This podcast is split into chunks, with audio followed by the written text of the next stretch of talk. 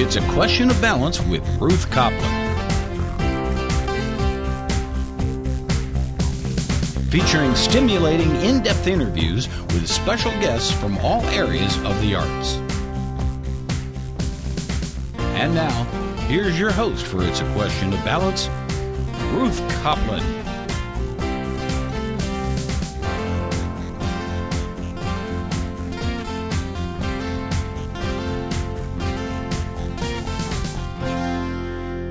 Welcome to the show where we balance the intellectual with the creative, exploring whether we have more in common than divides us through thought provoking conversations. For the topic hour, I go out and about and talk to people on the street about a wide variety of different subjects that affect us all, both locally and globally. And for this, the Arts Hour, I interview local, national, and international guests from all areas of the arts. And the show combines a debate topic with an arts interview because I feel discussion and creativity are two of the most vital ways we engage with the world. Well, this week, as my special guest from the arts, I'm pleased to be interviewing New York Times best-selling duo author Kate Schatz and artist Miriam Klein Stahl. Together, they have produced four illustrated books Rad American Women, A to Z, or A to Z if you're American, Rad Women Worldwide, the illustrated journal My Rad Life, and the latest iteration in the series Rad Girls Can, a bold collection of stories and art about inspiring and accomplished girls who have made positive impacts on the world before the age of 20. Miriam Klein Stahl is a Bay Area artist, educator, and activist.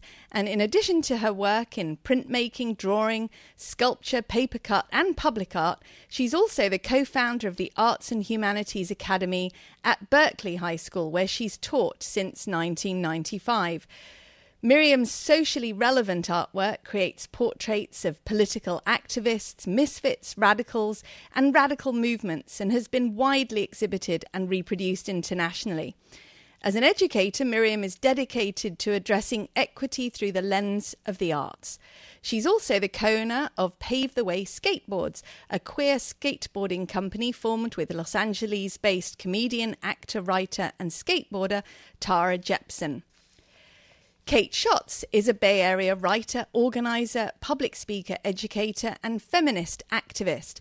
As well as authoring the four Rad Women series books, Kate writes fiction, and her work has been published in numerous publications, with her short story Folsom Survivor included as a notable short story in Best American Short Stories 2011. Her book of fiction, Rid of Me, a Story, was published in 2006 as part of the acclaimed 33 and a Third series, and her essay, Dear White People, appears in the recent anthology Radical Hope Letters of Love and Dissent in Dangerous Times. As an educator, Kate has worked with a wide range of age groups for over 15 years, including teaching at UC Santa Cruz, San Jose State, Rhode Island College, and Brown University. She's a frequent public speaker at notable events and is the founder of Solidarity Sundays, a nationwide network of over 200 feminist activist groups who meet monthly to take coordinated, non-violent political action.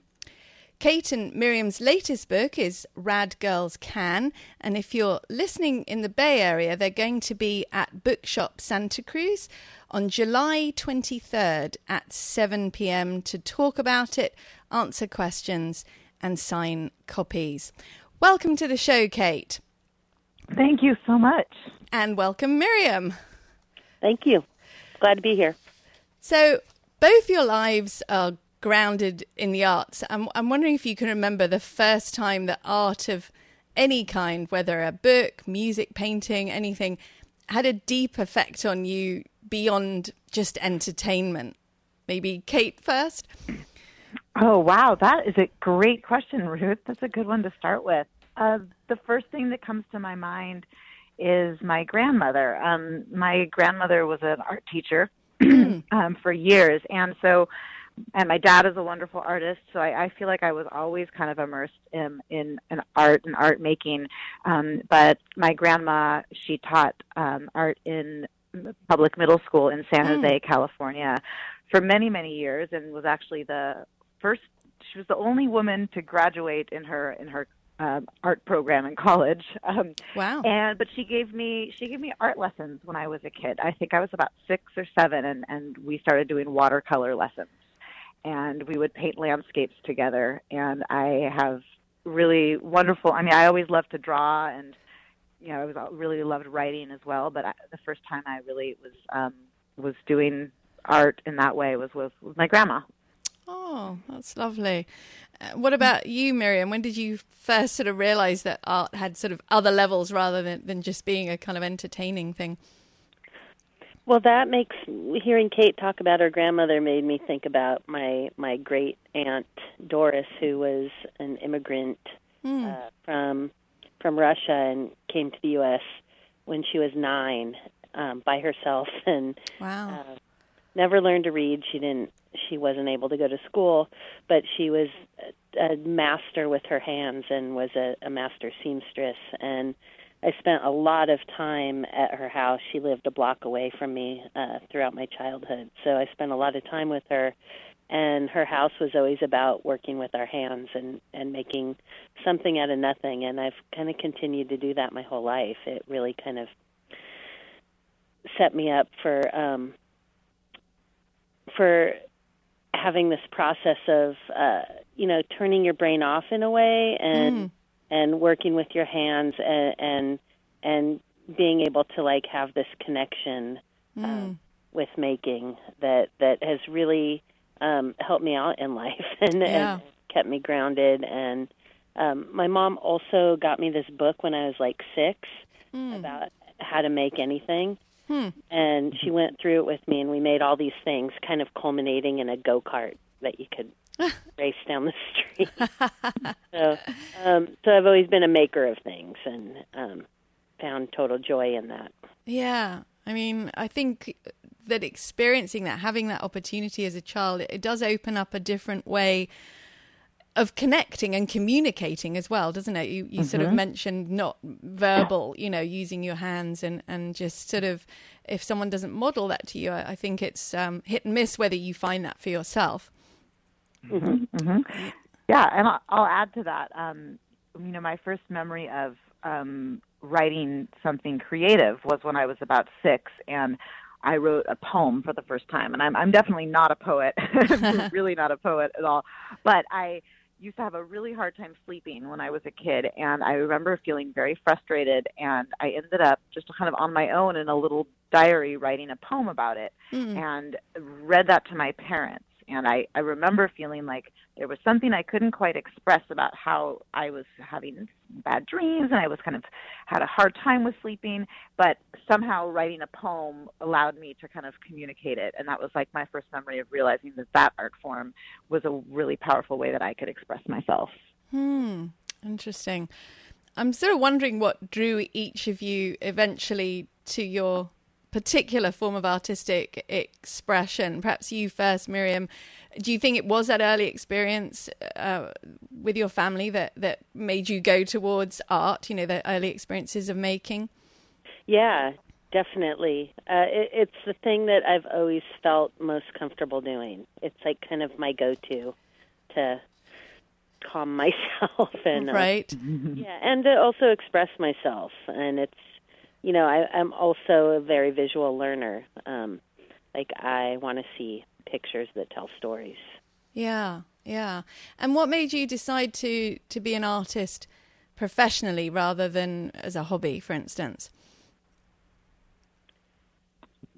I mean, I think, like I said, it's just something I've always done. It's it's there's kind of natural progression. I, the way that I am in the world, mm. and so um, and I, I know that not everyone has the privilege to do that for their lifetime and, and be able to sustain a, a lifestyle by um, making pictures. But um, mm. so I, I, I feel extremely privileged that I've had the opportunity to do that um, later in my life here because it is something that I've always done since since I can remember, and and to actually like have the opportunity of mine and Kate's books to be out in the world in such a big way, um, I, I just feel totally grateful for that every day that that we, we can do that. Mm. You work predominantly with paper cut art, which perhaps most people are familiar with through silhouette work, although it's existed in various complex forms for over 2,000 years. Mm-hmm. What attracts you to relief printing and paper cutout as, as the main form of your art? Yeah, I mean, I've always been drawn personally to really bold graphic uh, images. Um, like my favorite art to look at is, you know, comes from like Mexican tradition of Mexican printmaking and um, you know, and, and old Russian posters that were a lot of cut paper. Mm, yeah, that's right. Yeah, and uh, basically every every culture has paper cut tradition in it that I know of. yeah. Um, and uh, and, and so there's a few things I like about it. Um, I like that it can be like very bold and graphic, but it can also be like very delicate as well. And um, and I, I'm a trained printmaker, so I grew up doing screen printing and woodblock and lino cut, and those things I still love to do, but they're very uh, labor intensive. You know, but the printmaking process of like making the drawing, transferring it, cutting it out, then printing it, um, and there's something I love about paper cut where it's just a single piece of paper mm. and you have an X-Acto knife and you cut into it and that's it like that's your final piece. Right. Yeah. To it, and um, so I, in the last, you know, ten years, I've just really enjoyed um, the simplicity of and the low tech quality of of paper. Right, and it's kind of like all or nothing because it's sort of it's got to work or it doesn't work when it's all in one piece of paper. That's right. I'm wondering what your process is for creating a piece of art. Uh, is the starting point for you usually conceptual?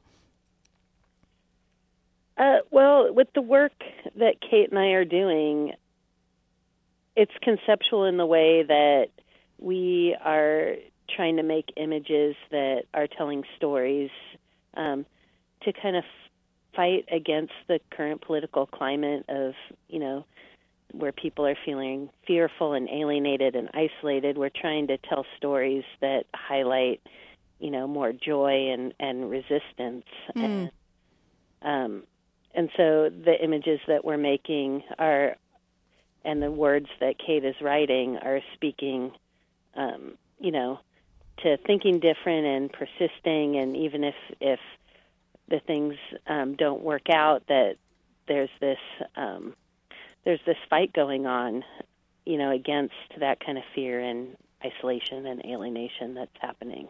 Yeah, yeah, absolutely. And you, Kate, what attracted mm. you to writing as your means of creative expression? I mean, you mentioned how you, you did like, you know, sort of art when you were younger. How, how did you come to have writing as your predominant form? Mm-hmm. Well, I think my answer is similar to Miriam's. It's, it's just what I've always done. Right you know, it's what I've always been um, good at, and I've always, you know, from a very early age, I've just been really drawn to writing and, and, and felt like I, I have always loved telling stories. I was um, a huge reader. I've always ha- always have been. Um, and when I was young, my mom worked in a children's bookstore, mm. and uh, so I grew up um, surrounded by books, and we'd go to the library all the time. And I loved stories and wanted to write my own. Um, I, uh, so you know, I wrote. I remember writing a book in second grade, and um, and just feeling like, oh, this is something that I can do and that I'm good at. Um, and so it's it's it's been it's just kind of always been my thing in a, in a in a very natural way. I don't think I had one particular moment uh, where I decided to be a writer. It was just um, it just yeah. it was always Evolved. what I did. Yeah. Yeah. Well, it sounds like both of you grew up in, in very creative environments that were very sort of uh, mm-hmm. nurturing of your creativity coming out. Would you say? Mm-hmm. Yeah. Yeah, sure. Oh, yeah. Yeah, absolutely. I, I feel, you know, and I always thank my mom um, and my and my dad, you know, for for giving me that space to create, and again for really my mom for raising me in just a house where just books um, and stories were just kind of everywhere. Um, and uh, I now I'm a total book hoarder. I have books everywhere, and my my two children are constantly constantly with a book, and it's really it's it's just normal for me, you know. But sometimes people will see it and comment and say, "Wow, your kids are always reading. It's amazing." And Yeah. for me, it's just like that's just what you do. It's how how it is. I mean, my mom's someone who will read an entire novel in one night. She will stay up till four in the morning on a regular basis, devouring a novel. Yeah. So it's kind of been my it's been my norm. Yeah. And it's so important with parenting what you do rather than what you say. You know, what you mm-hmm. model is they, that's what they pick up much more than what you tell them. so, I that is very true. yeah, yeah. So it's nice that that's passing on through the generations. You're listening to It's a Question of Balance with me, Ruth Copland, and my special guest, New York Times best-selling duo, author Kate Schatz and artist Miriam Klein Kleinstahl. We're going to go to a break now, but we'll be back with more conversation after these messages.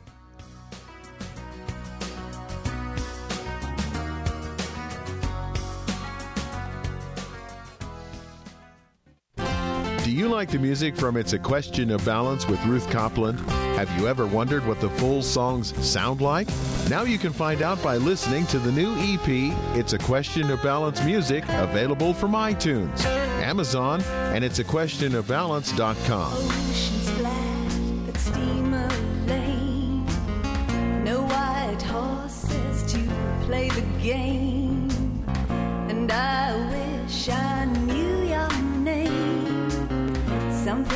about you in the rain. Did I or didn't I say it's forever? Well, I know I said it, babe, it just goes nowhere. Well, we can do the things we want. We can do the things we like. But if we're taking all the time, well, I just don't think that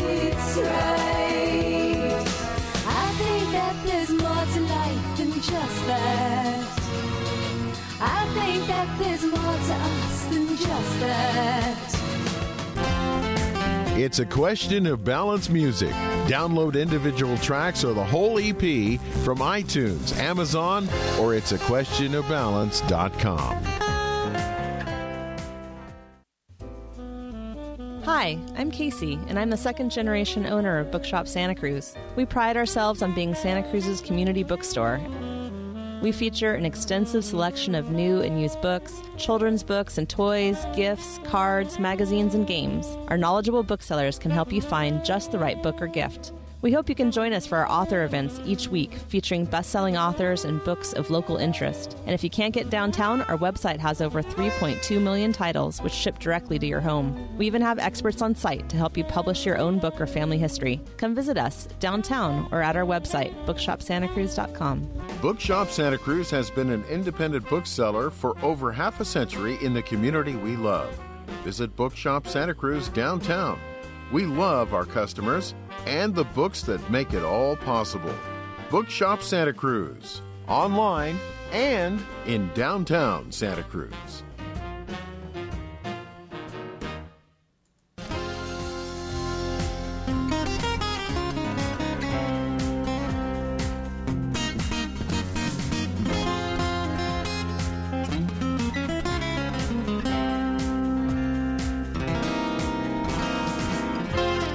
Welcome back. You're listening to It's a Question of Balance with me, Ruth Copland, and my special guest, New York Times best-selling duo, author Kate Schatz and artist Miriam Klein-Stahl.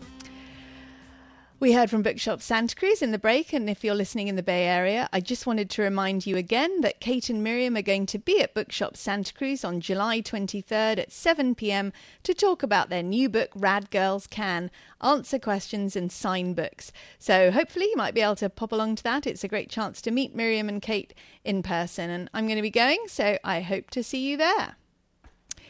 So, Kate, um, Rad Girls Can is, is part of a series of rad women books which have gone from strength to strength. Uh, I wanted to ask you, though, first, how the series got going. What gave you the idea for the first book, Rad American Women A to Z or Z? I, I no, I love I love the Z. I always forget that that, that is how it's said in many other places. um, so I got the idea for Rad American Women A to Z um, when my daughter was um, about two years old, and so that's about seven years ago because she just turned nine. And I, as a new parent, I was really struggling to um, adjust to uh, life as a again new parent as well as an artist and an activist. Um, like I wasn't feeling as inspired with my fiction writing. Um, I just wasn't having ideas in the same way that I felt that I used to, uh, and I was also feeling very disconnected from my activist work and communities. Um, you know, I felt like there were. I had been involved in a lot of um, Bay Area kind of social justice movements. This is kind of when uh, the Occupy movement was really happening, and Yeah. I felt that you know there were all these planning and organizing meetings and protests happening, and I wasn't there because I was home with a baby. Right. and so I was having, I was really thinking a lot about what it meant to be an artist and an activist, and then also a parent of a, of a girl. And so um, one day, the idea to create a children's book. Um, or to create a project with women from American history kind of popped into my head. And I have always wanted to do a children's book. Um, you know, although it wasn't my focus at the time, I was again I was writing fiction geared toward adults. But um, it it just kind of came into my mind. I was thinking about what kind of book I would want my daughter to be reading, and it the more I thought about it, it really seemed like this way for me to bring together or kind of create a new mode of activism um, and and and creativity and and writing for myself. Hmm. Um, it took several years for it to actually happen because, Right. as with many, as with many ideas that we have, uh, you know, I had the idea, I got excited about it, and then I, you know, got distracted because she woke up from her nap, and I had a teaching job, and you know, put it on the back burner for several years. Um, I finally decided to really prioritize it, and I reached out to Miriam um, because I really loved her work, and I thought that her art would be the perfect complement to the stories I wanted to tell. And she said yes right away, and I entirely credit um, her energy with kind of making it happen because I think I could have thought about the idea um, and kind of worked on it, but not really done it for a long time. But she really was, um, you know, had the gave it the momentum that it needed, and we we made it happen. Yeah, I think collaborations, uh, especially artistic collaborations, can be really powerful like Mm-hmm. that. Yeah. Absolutely. All the books are about um, women and girls. You know, some people might think, why not both rad men and, and women? Why is Uh, yeah, and people people do ask. You know, I love when young people ask that question in particular, and we do a lot of events.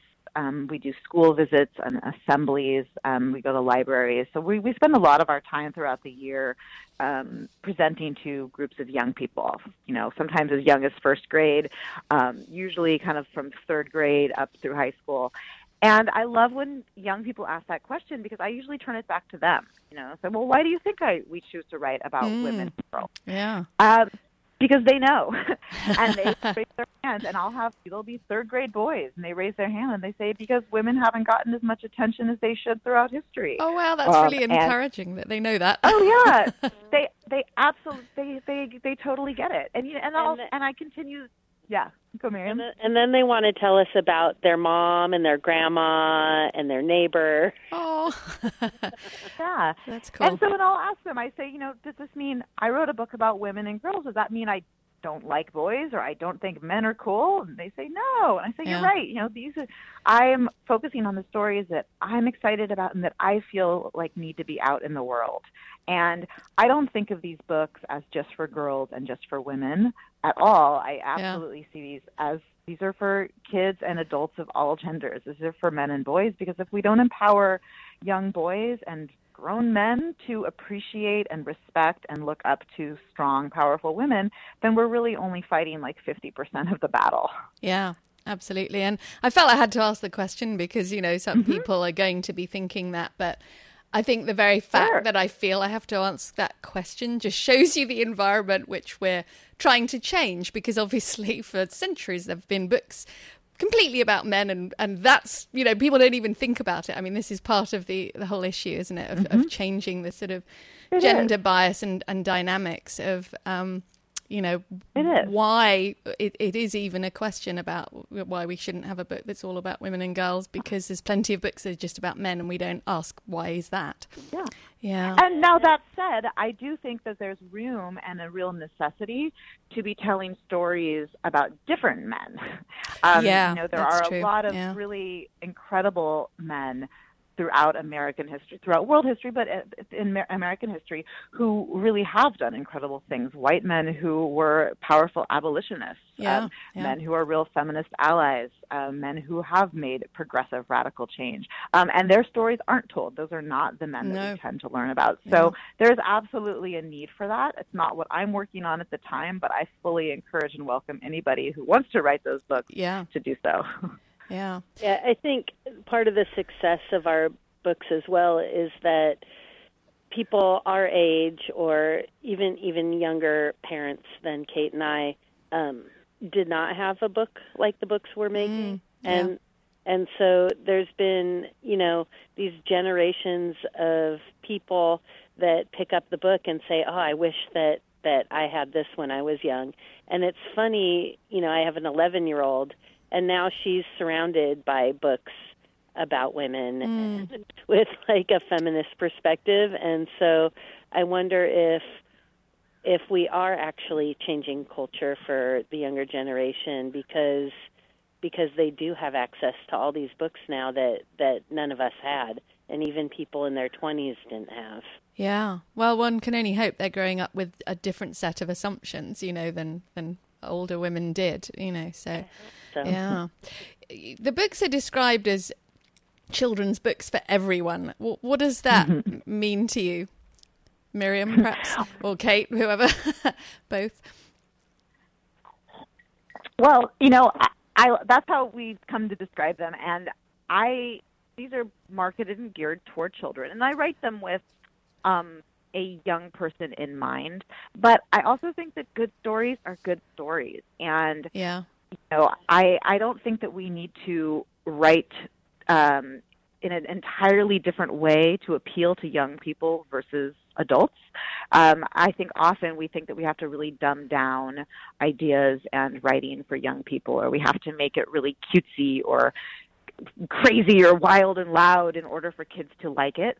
And I don't think that's always the case. So I try to write in a style that's just really direct, that's telling stories that are going to be interesting and compelling and inspiring to people of, of a range of ages. So Yeah. we present them, you know, they're aesthetically look like they're for young people, they're bright and they're bold and they're fun, but we have really found and we we we we're we were a little surprised with the first book when we realized how many, you know, college students or grandparents were buying them and keeping them for themselves.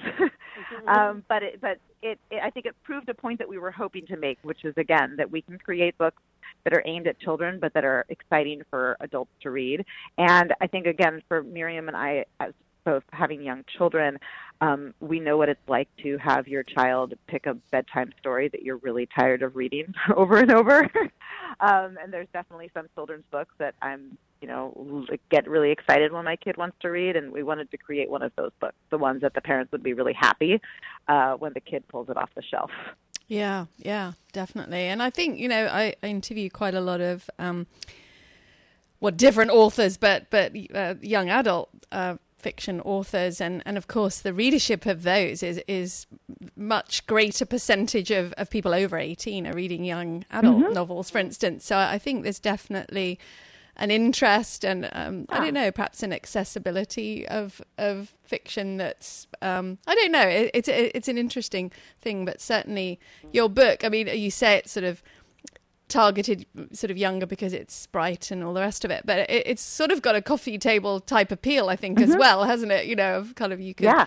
Yeah, and I, I think for adults too, they're always excited to flip through and see like who they recognize and who they don't, and then are fascinated to read stories that they've never heard before. Yeah, absolutely. Yeah. I mean, the way you approach the images, Miriam, were you trying to straddle uh, the, the sort of different ages, or, or do you think that that the paper cut art is particularly well suited to, to a, a broad age range, perhaps? Yeah, I think it is. I think paper cut is well suited from you know even for like a two or three year old. Um, I, I've watched really young kids interact with the book, and I think because it's a solid black and white imagery, Mm. um, they they pick out shapes like within the face. Like they'll see, you know, the eye is like a triangle, you know, and like Yeah. and they trace it with their fingers and like, um, you know, and then and then that holds the interest to when they're like five or six and learning letters, and then they'll read the name, you know, that's really bold there, and then you know maybe when they're six or seven, they'll start reading the story, and so I think um, something else I like about our books is that it can hold the interest of kids for many years. I think it's Yeah. a book that kids will go back to um, over the years. Yeah. Well, it's certainly wonderful to have those kind of books. I still have some books from my childhood, and, and when you can carry a book through with you, I think that's a very unique, um, nourishing experience. Yeah, so that's great to hear that. All the series, including Rad Girls Can, are about being rad. H- how do you define rad, Kate? Oh, you know, it's so funny. This is one of the questions we get asked all the time. And Yeah. Still, although I feel like we still don't have like a good canned answer for it. you know. well, um, that's good. but I don't want a canned answer. So. right. We don't give. There are no canned answers here. We are original all the time. No, no. So we we often do say, you know, I grew up in the Bay Area. Um, Miriam grew up in Southern California. We we both used this word growing up. Like it Mm. was totally a part of my kind of 80s childhood. Miriam's a little older 70s childhood, but we it, it's a word that we've been you know I've been using my whole life as a as a Californian and I remember when we when we actually pitched the book idea our our first editor said, you know, do do kids really know the word rad?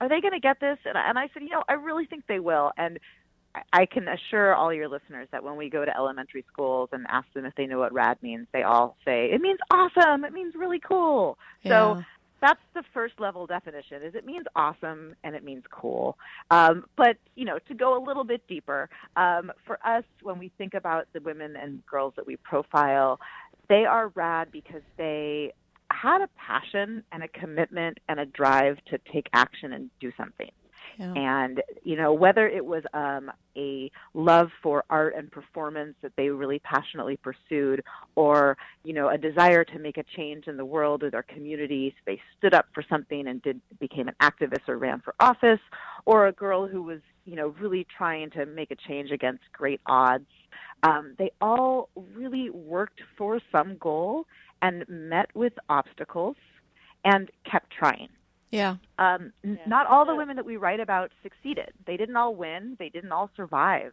They didn't all necessarily in their lifetime make the change that they were hoping for, but they all made some kind of impact. And so for us, that's that's kind of our broader definition of what it means to be rad is to really believe in something and and take a stand and take action. Hmm. So it's also it's it's getting rad on a skateboard, but it's also like getting radical and shutting down the ICE detention center. Oh, right. Yeah. things. There's a- a wide range. Yeah. Both things at once. yeah. There's an issue, I think, of success being determined by parameters prescribed by men. Women are most commonly considered equal to men when they're able to function in the same way as men. Did you mm-hmm. give consideration to not defining rad in terms of what is rad for men? Oh yeah, I, I, didn't even think about that. I was just thinking, you know, you, you quite often hear about, well, this woman also managed to carry a 200 pack, you know, pound pack in the Marines. Hmm. And so she's great. You know what I mean? And you're like, well, maybe she doesn't have to carry a 200 pound pack. To, you know what I mm-hmm. mean? It's just this constant thing of women have to be like men to be as good as men. And, and so I just wondered if that factored in at all in, into your choices or how you presented things. Well, I mean, there definitely are women that we write about who were the first woman to do X, you know, and that's I think a kind of um, a standing or categorization that that does rely on the presence of men to define it, right? So the first the first woman to achieve such and such um, Yeah. does a little bit rely on that. Um, and I do think that those kind of accomplishments are important. You know, so we'll have like we had um, in Rad Women Worldwide, we write about Junko Tabei, who was the first woman to climb Mount Everest. You know, um, and, and but we also have a lot of women and girls who are just doing rad things regardless of you know, that don't Yeah. rely on on men. You know, I'm I'm flipping through Rad Girls Can right now, and their stories. I think most of them, you know, aren't about uh, trying to achieve a level of success that is that that men define. It's just doing great things um, and and and making and making making a difference. Um, you know, regardless of of what men have done. And we also include a number of stories about transgender women as well. And so we're we're also you know kind of pushing against um, you know the, the the two gender idea and you know and showcasing those stories as well. Yeah, yeah. Well, if you just joined us, you're listening to It's a Question of Balance with me, Ruth Copland, and my special guest, New York Times best-selling duo author Kate Schatz and artist Miriam Klein Stahl. We're going to a break now, but we'll be back with more conversation after these messages.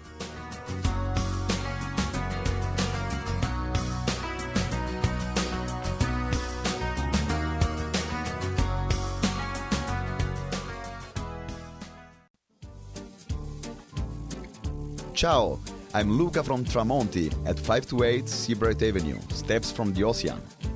We are the authentic Italian pizza and pasta restaurant, serving also organic salad and house-made desserts in a friendly family-style atmosphere, indoor or on our lovely patio. Tramonti is open every day from noon to 9 and later on Fridays and Saturdays. Come enjoy our specials every Tuesday neighborhood night and the best deal for a healthy bite at lunch every day. We bake our bread and prep our fresh pasta and pizza daily. Beppe, Daniel, and I want to say grazie to the Santa Cruz community for supporting us in the past two years. Allora, buon appetito! Visit Luca and Beppe at Tramonti, 528 Seabright Avenue. That's Tramonti, 528 Seabright Avenue.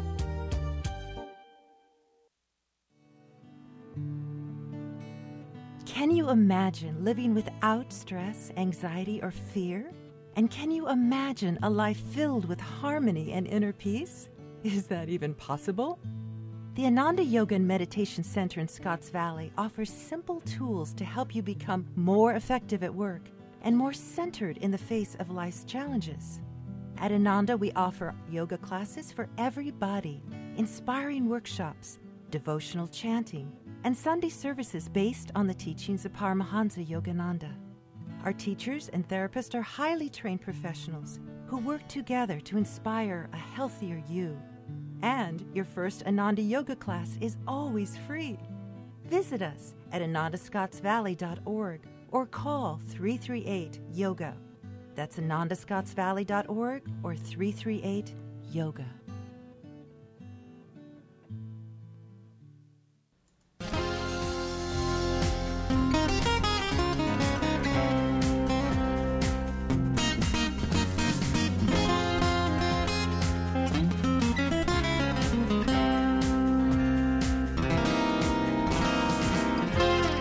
Welcome back. You're listening to It's a Question of Balance with me, Ruth Copland, and my special guest, New York Times best-selling duo, author Kate Schatz and artist Miriam Klein Stahl.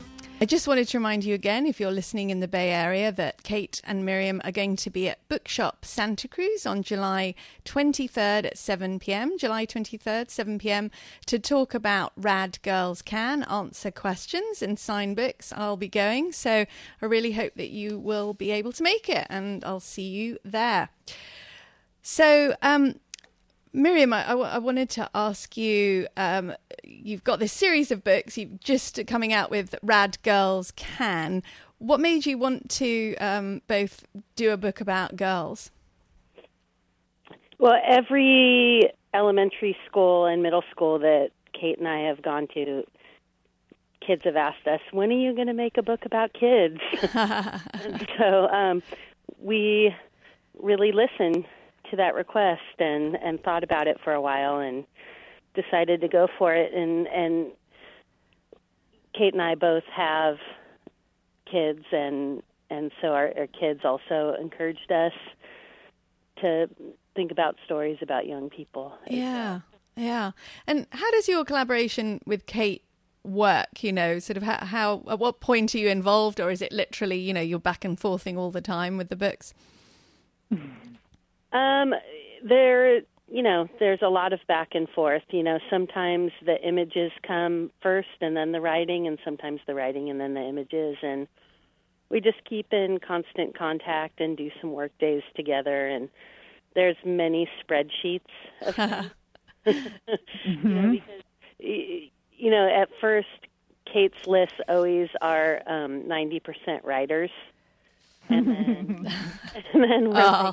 like, okay, let's add some scientists and some athletes, and um, you know, so we we try to keep our stories pretty diverse in the things that people do, um, and so that that probably takes the bulk of our time.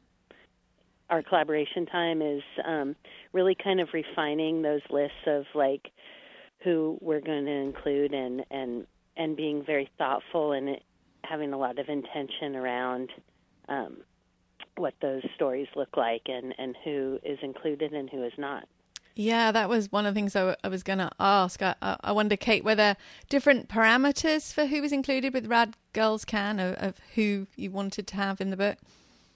Yeah, well, from the beginning, with you know, with from doing Rad American Women A to Z, and then with our subsequent projects, we've always prioritized stories of women and girls of color, um, and marginalized women, and you know, women whose stories aren't told as often, and we're always kind of trying to create a kind of a balance of uh, what they did, what kind of subject or field they worked in. So we always want to be including artists and activists and scientists and educators and writers and athletes, and really trying to kind of cover a wide range of um, of what they did and what they were involved in. And then we also try to do, have a combination of um, like I said, we'd like to really mostly include stories about people who aren't as familiar, right? Um, and maybe whose stories aren't as well known. But then we also do include familiar names and faces, so people who are going to be a little more well known. Um, and that's in part because we, you know, we want readers to feel like they know something about it. It can be a little intimidating if you flip through the book and you've never heard of anybody. Right. So we want to Yeah. we want to include some familiar people, but then we also like to, um, you know, maybe write about, you know, take those stories for, like about Frida Kahlo, for instance, or Anne Frank, and maybe write about them in a slightly fresh way, um, Yeah. or, or even remind. And I found like for myself with with Rad Girls Can, writing sitting down to write about Anne Frank, you know, that's a story that is in many ways so familiar to us, but sometimes those stories become so familiar that we forget the details and we forget the nuances. So it was really powerful for me to go back and reread her diaries and be reminded of the how incredible um, her writing was and that story is. So um, again, all that is to say, it's it's the parameters are kind of broad, but it's about trying to create this balance of familiarity versus obscurity, um, putting the stories of women and girls of color um, as, as central to the to the stories, uh, and then having a wide range of kind of what field they worked in. Mm. And, and then also through history, I, I like the fact that you've got, you know, some women from quite a while ago too. Yeah. That too. We also like to span uh, the entirety of time. so we're we're always kind of including. So Rad Girls Can includes um, several stories about girls from real ancient history. Again, we go back to Joan of Arc and um, ancient princesses uh, from ancient Mongolia and China.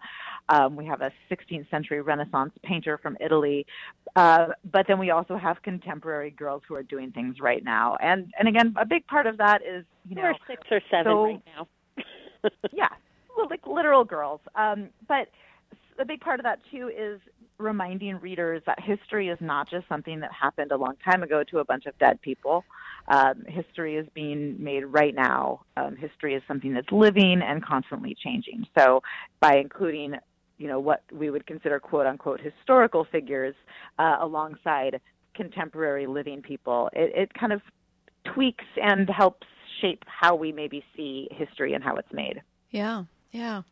One thing that struck me reading the book is that there's an unavoidable inherent definition of what success is because a lot of the girls that are featured have had a huge impact, which, excuse me, in some ways could be intimidating. And, and the last entry Yeah. of the 50 rad girls in the book is for the reader herself or himself to fill in. And you also have a spread with suggestions of how to be rad. And I was just wondering, as well as inspiring girls to not limit their dreams, how important is it for you to support girls to define what success is for themselves?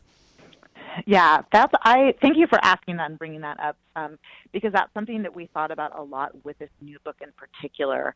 Um, it was really important to us to include, you know, stories of really great, incredible success, like Olymp- winning Olympic gold medals and, you know, being movie stars, um, or enduring. Inc- there are stories about girls who've endured incredible hardship, right? Um, forced marriage in in African countries. Uh, you know, uh, we have a story about a Syrian refugee who, you know, saved the lives of 20 other refugees in the Mediterranean Sea.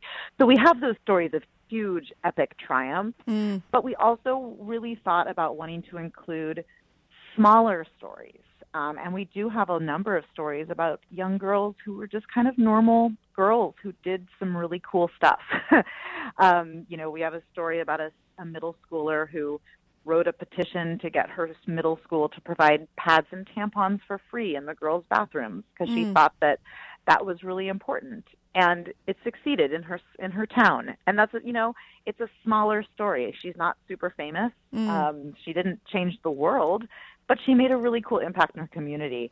Um, we also have a story about a young woman who ran for office um, for local office in in the state of Georgia um, and she didn't win Right. Um, yeah. but but she lost by like 23 votes and it's a really empowering story of a young person deciding to run for office so again she didn't win she didn't become famous but we include stories like that because we do want to show a wide range of what it means to be successful and make a difference um, and take a chance because we're not all going to win the election we're not all going to you know make it happen right away but we really wanted to show a range of, of what that can look like Yeah, yeah. I mean, obviously, I think it's incredibly inspiring, you know, for women and young girls, you know, to to see what can be done, and I, I think that's really important to feel you're not limited. You know that wow, she did this, like, maybe I could do that. But then it just occurred to me that sometimes one of the hardest things is to do small things with great love, with with no recognition, and and also to Yeah. perhaps feel, oh my god. I should be doing something like that, and I'm not. So therefore, what a, what's wrong with me? Do you know what I mean? That kind of uh, sort of overwhelm as well. So I, I really liked Right. the the last page of the book where you kind of put your own stuff in. Yeah, we wanted to include those resources and and again to think and when we do school visits we often talk about you know what are you doing to make your world rad? And your world is not just the globe the entire world. Right. it's your it's your classroom. It's your family. It's Mm. your house. It's your block in your neighborhood. So there are so many different ways that we can make change and and and, and impact um, you know communities. And i i think that sometimes we get a little bit caught up in these in offering young people these like very high level aspirational messages of you can do anything Yeah. or achieve your dreams you can do it um, but we lack ex- concrete examples of what that can look like so Mm. that's a big thing i think about with this book is underneath the banner of you know girls can be anything Mm. i want to make sure that we have these really specific examples of what that might look like, whether you're into dance or sports or activism or science. Um, there's a there's a lot of a lot of examples. Mm. Yeah.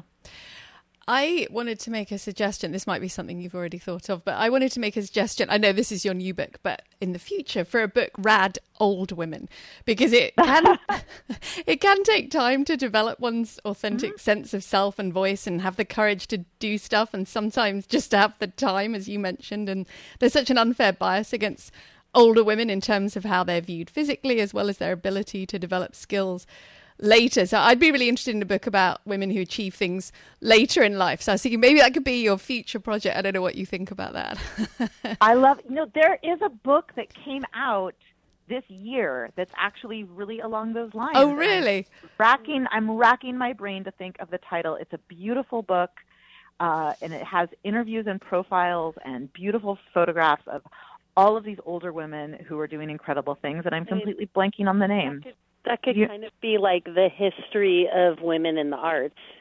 Absolutely, Mm. yeah. Until they're in their 80s. Yes, yeah, yeah. It just sort of uh, occurred to me with the going to the, you know, the young, and hopefully, you know, this generation, especially inspired by your book, will achieve things a lot earlier. But I think for perhaps you know older women now that and through time, as you're saying, Miriam, you know, it's a it's a it's been a struggle, you know, and and um, I mean, to not give up, to think, you know, uh, it can at any moment you can recreate your life. I do want to say my, my my mother, who's in her 80s, uh, when she got a copy of Rad Girls Can, um, she was just in tears. She said, "You know, I I don't know what my life would have been like if I had a Yeah. book like this when Yeah. I was a young girl." Exactly. Yeah. Yeah. I agree with that. Yeah, absolutely. Yeah, so it's wonderful what you're doing. Thank you. Yeah, but um, yeah, I'll have to look for that book, inspiring older women. Yeah, there is. A, I'm going to remember, and I'll put. Maybe we'll find it at Bookshop Santa Cruz. Oh, there Um, you go. Yeah. uh, we're coming towards the end of the show, but I, I did want to ask you you're both involved with education. Miriam teaching at the Arts and Humanities Academy at Berkeley High School, and you, Kate, teaching literature and writing at the college level. I'm wondering what your thoughts are on the place of art in education. The arts are always top of the list of any budget cuts, being seen more as a luxury rather Mm. than a necessity. How do you see the place of the arts in education? Well, I obviously am biased, and we're both very we're both very biased. and, and I've Or correct, I would created call it. you know, I, I was I was very fortunate to create a small school for the arts. So all of our curriculum at the school I teach at it has arts as a focus, and and everything is taught through the lens of the arts. So um, clearly, I think that it's a great way to learn about every subject through through a creative process. Yeah. Yeah. I mean, I think. Yeah, and- sorry, go on, Kate. Oh, I was just going to say, um, I actually for the past um, nine years was teaching at a public arts high school in Oakland, um, and so I shared those thoughts with Miriam. I mean, I was teaching creative writing to high school students, and absolutely saw what it did for them, not just for creating poetry and stories, but giving them the confidence to express themselves, to think critically, um, to, to challenge ideas in the world. And my daughter goes to an arts integrated um, public elementary school where they also really use arts as the lens through which they explore all of their subjects. Um, and it's, you know, yeah, I see firsthand. Uh, I've seen it as a parent and a teacher what what it does for young people when we bring arts um, into the classroom, and I also know it from myself because, uh, you know, as I said earlier in the interview, I loved writing my whole life as a child. It's what I was always doing, but I never took it seriously, um, and I never uh, really got to do it in a school setting until I was in high school. And my junior year, I had an English teacher who let us uh, did a creative writing unit in our honors English class. And that was the first time I ever wrote a short story and shared it with someone. And it really was like a catalyzing moment for me when he encouraged me to study creative writing um, in college, which I did at UC Santa Cruz. And I didn't know that you could actually major in creative writing um you know and I, I really think a lot if i hadn't have had that opportunity in my in my public high school classroom um you know i don't know if i would have gotten the uh encouragement and legitim- legitimization from um from a teacher that really gave me that push to take it seriously so Yeah.